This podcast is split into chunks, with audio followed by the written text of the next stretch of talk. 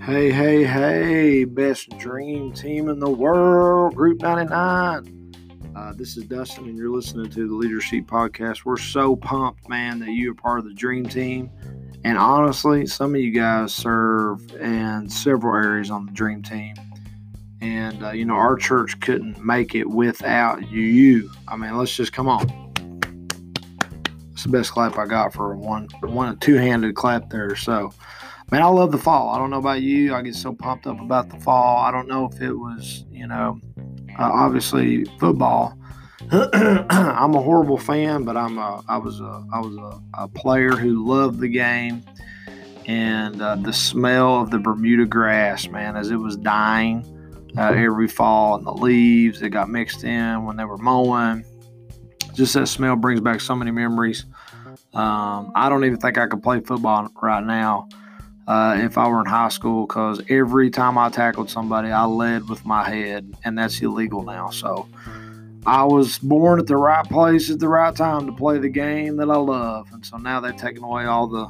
the it's probably why I forget people's names and sometimes kind of uh, jumble around chase rabbits. Who knows? Because every time I hit somebody, something broke on my helmet. I also love the fall because of deer jerky, man. The only way you can eat it. Listen to me. This is this is you know, I'm not charging you for this.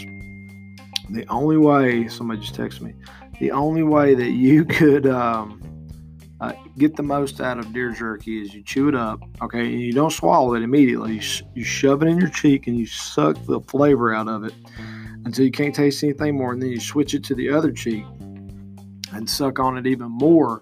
And that's the proper way to eat jerky. And uh, you know, if anybody ever asks, man, what are you doing? Say, I'm getting the most out of it.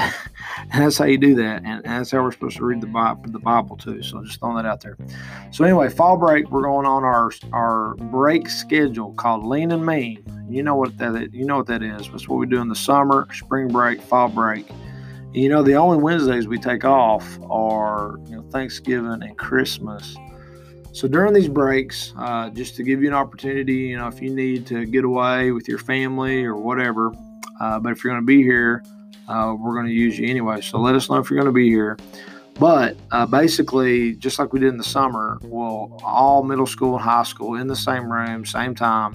This is not one night. This is just lean and mean schedule.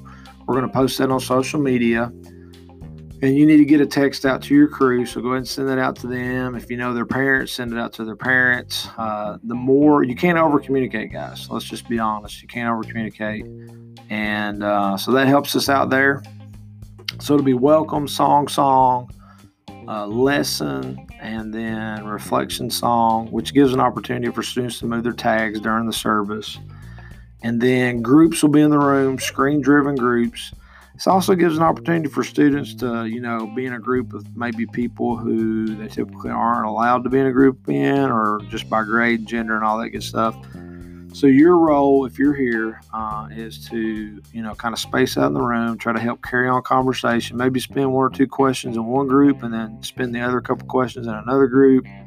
Uh, just facilitate spiritual discussion and so the lodge will still be going on. So if there's first time guests, they can be doing that. And then also um, there'll be groups in the room. Now, continue to push Hearts on Fire. Uh, ask them who they're who they're bringing. If they say they can't afford it, tell them to go to Group 99 Students Instagram, link in their bio, fill out the scholarship form. If they don't have Instagram and you have internet access, man, pull it up right there on your phone. Help them get registered. Help them to sign up for scholarship if they need that, and that way it buys time to help them uh, do that. Um, so that's what we need to do over fall break, man. Look, look, if you uh, have a student in, in Group 99 and you're going to be gone on fall break, man, I just challenge you and encourage you just get together with them and do something small, but do it consistently, like maybe praying together as a family, holding your hands or something.